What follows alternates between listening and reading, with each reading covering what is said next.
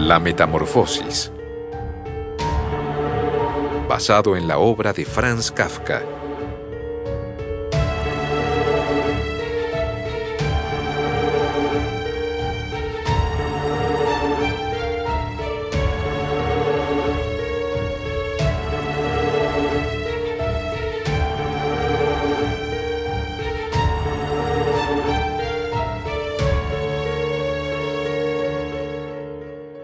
Las siete ya.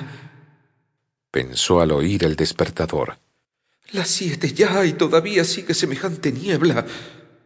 Durante algunos momentos permaneció acostado, inmóvil y respirando lentamente, como si esperase que el silencio lo devolviera a su estado real y cotidiano. Pero al poco rato pensó, Antes de que den las siete y cuarto es necesario que me haya levantado. Por lo demás, para entonces, alguien vendrá del almacén a preguntar por mí, porque abren antes de las siete. Señor Samsa, dijo el gerente levantando la voz. ¿Qué está sucediendo? Se atrinchera usted en su habitación y no contesta más que con monosílabos. Inquieta usted sin necesidad a sus padres. Y dicho sea de paso, está faltando a su deber con el almacén de una manera inconcebible. Le hablo en nombre de sus padres y de la empresa, y le ruego encarecidamente que nos dé una explicación clara e inmediata. ¡Ay, estoy asombrado! Yo le tenía a usted por un hombre formal y sensato. No entiendo estas incongruencias. Escuchen, dijo el gerente. Está girando la llave. Estas palabras estimularon mucho a Gregor, pero todos, el padre y la madre deberían haber gritado ¡Adelante, Gregor! Sí, deberían haber gritado ¡Vamos! ¡Adelante, duro con la cerradura!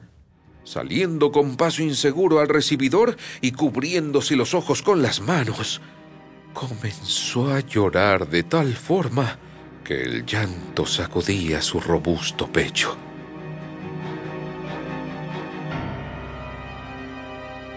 Gregor veía claramente la intención de Greta. Quería poner a salvo a la madre y después echarle de la pared.